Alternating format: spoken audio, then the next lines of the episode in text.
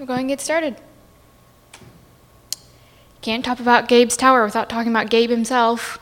Gabe Fiorella Sr., pictured here with his trademark smile. He was actually born in Brazil, which kind of shocked me at first. His, fa- his parents were from Italy. Brazil in the late 19th century was in need of laborers, and so after the passage in 1878, they started advertising around the world and they focused specifically on Spain, Portugal, and Italy because they were white and predominantly Catholic. And Brazil was a Portuguese colony, so it itself was predominantly Catholic.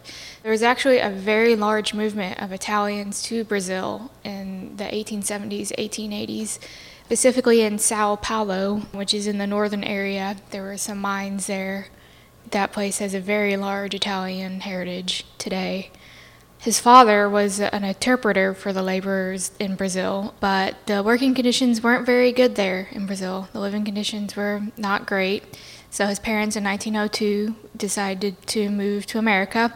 Gabe was two at the time, and they came here to Owensboro because of the Vallada family. Frank Vallada was Gabe's father's brother in law, so it was Gabe's uncle. And since they, the Valladas, were already here and established, Fiorellas decided to come here as well and join them. Gabe, in 1917, he was still in the seventh grade. He wasn't the best academic. Uh, so in 1917, you know, he was 17 and still in the seventh grade. His teacher talked to his parents and said, Look, he's clearly not going to be getting much further in his education and he's distracting the other students. So they decided to let Gabe drop out of school and work with, with his father. Their older brother Joe built him a hamburger wagon to sell sandwiches, uh, and he had that next to his father's fruit uh, fruit stand on the corner of Fourth and Frederica. His first wagon was called the Sanitary Hamburger Wagon, and as it became more popular, his brother built him a larger one that became the Little Seal, named after the Seelbach Hotel in Louisville during that time in the 1900s, for lunch, everyone went home. Um, all the businessmen, they all went home for lunch. There weren't restaurants, you didn't bring your lunch with you. So noon and downtown was kind of a dead period. So Gabe decided to start taking his sandwich wagon over to Owensboro High School and selling to the students there on their lunch hour. And he had a, a lot of success with that as well. in a 1947 interview, he said that he was making about $125 a week selling to the students. In today's money, that would be about $1,700. Here's a picture of Gabe. It's one of the very few pictures I've ever seen of him without a smile on his face. This is from about 1920, 1924. In 1922, he bought an old saloon that was next to his father's um, store there on the 4th and Frederica. It was originally owned by Abe Bear. He had a saloon there called Honest Abe's. Um, he did keep the wagon, though. He had his sister Veronica keep taking it because, as I mentioned, it was quite a money boon for him. When Gabe started his restaurant, he originally wanted to call it Fiorella's, but that wasn't really catching on. And there was a clock in the saloon that said Abe's on it. And so he decided to just add a G in front of it, and that's how it became Gabe's at some point in the 19, early 1920s, he got a motorized wagon, so he was able to go to county fairs around the area during the summer, which, um, you know, when the students were on vacation or not working or not at school. So he would go to Indiana and Illinois and around Western Kentucky, and he said that he always had to call his mother and let him know that he was okay and that he was eating and he was well fed. This is a picture of Gabe's circa 1930 his restaurant became the it place for everyone to go. And in 1926, he and his father switched buildings. His father's building had a larger storeroom, and since they were right next to each other, they just kind of switched them over. Um, Gabe bragged that they never missed a day being open during that. They just kind of switched it over at night. Before, the family had been living above the stores, as was common practice back then. And at that time, um, the families moved to Locust Street and in 1927, Gabe married. To the 20s and 30s, it was Gabe did really well. Um, he remained open even during the Great Depression because he had cheap prices. He struggled, but he still remained open. One of his signature dishes was a 10 cent steak dish that he had that was pretty popular. And everyone just loved Gabe. He was a very warm and welcoming person, and that really contributed to a lot of his success is that he had people who came in every day because they knew Gabe and they loved him. On the 25th anniversary of when his restaurant started in 1947, Gabe estimated that he had served 5 million customers, which seems like a lot, but if you think about it, he was serving several hundred people a day and they're repeat customers, so eventually that would add up to a lot of people, although I still think that might have been a bit of an exaggeration. In 1955, Miller Field on the corner of 18th and Beach Road shut down. It had its last game. So Gabe, along with um, J.C. Ellis, decided to buy the corner. Um, J.C. Ellis died soon after they bought it. They were going to go in on business venture together. So Gabe ended up buying Ellis's shares. And this is the J.C. Ellis at Ellis Park, the horse track, um, is named after.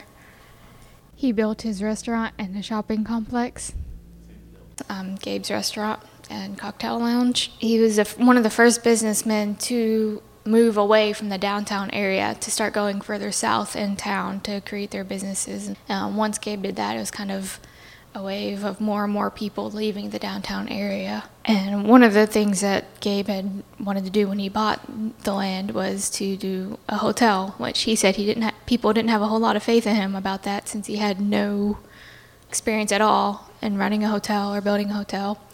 But he went ahead with it and built a 1.4 million dollar hotel on the corner. The groundbreaking was in December of 1962 and it was finished by November 1963.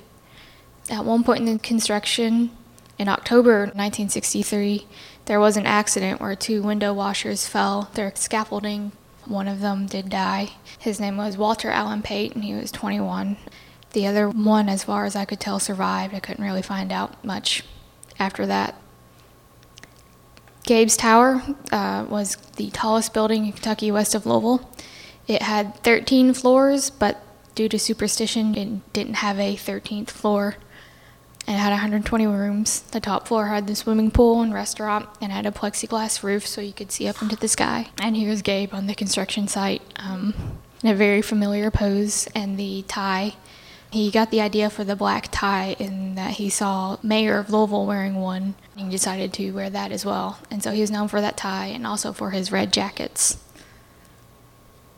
the, this is a picture of Gabe and his son Gabe Jr. and William Spute and his wife. William was the first manager of the hotel. He was from Buffalo, New York, and he attended the School of Hotel, Restaurant, Institutional Management at Michigan State University. And if you want to see more in detail about the opening of Gabe's in the 19 or November 16th, 1963 issue of the Owensboro Messenger Inquirer, there's a very large two-section special about it. It's advertisements from all the places in town. You can read all about Gabe's story and all about more in depth about the construction details, and it's very, very uh, detailed. This is a postcard of what Gabe's looked like about in the 60s or 70s, I'm guessing by the color scheme. And everyone loved Gabe's Tower as soon as it opened. It was a very popular place in town. And of course, one of the things that people always talk about when they talk about their memories of Gabe's is the swimming pool on the top floor. People always talk about how they had pool parties there for their birthday. In 1966, Gabe had a statue commissioned um, it's 12 foot 6 inches, 3,000 pound concrete statue. It was placed in front of the restaurant and revolved 24 hours a day. And the base of it had Gabe's famous saying, Hey neighbor, it's a wonderful world. After the restaurant closed in 1985, it was moved around and now it stands in front of Burlew Boulevard Mini Storage. In 1977, Gabe suffered a stroke and died on January 24th. Um, in that same year, the Executive Rivermont Hotel was built, and that was a big competitor for Gabe's Tower. And from this point on, the tower, the hotel, and the business itself just kind of started floundering. So from 1963 to 1978, it was Gabe's Tower Motor Inn. In 1978, they sold the building to the Owensboro Business College, or um, what is now Daymar College. They had some offices there in some classrooms. From 1983 to 1988, it was a Best Western. In 1984, Gabe Jr. had to file for bankruptcy with the restaurant, and the restaurant ended up closing in 1985. And the building itself was raised in 1989. The building went through a lot of different owners, as you can see. It was usually a hotel. For as long as it's been available for sale, there's been talk of turning it into some sort of senior citizen assisted living building.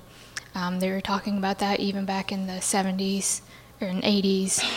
Um, I know that's one idea being bandied about right now as well. But it never had the success that it had when it was first open. And from 2006 to now, it's been empty. Uh, I think it's gone through several different owners, and they've never really done anything with it. They've done a few cosmetic changes, but for some reason or other, they never quite fulfilled their plans that they had when they bought it. Which brings us to today.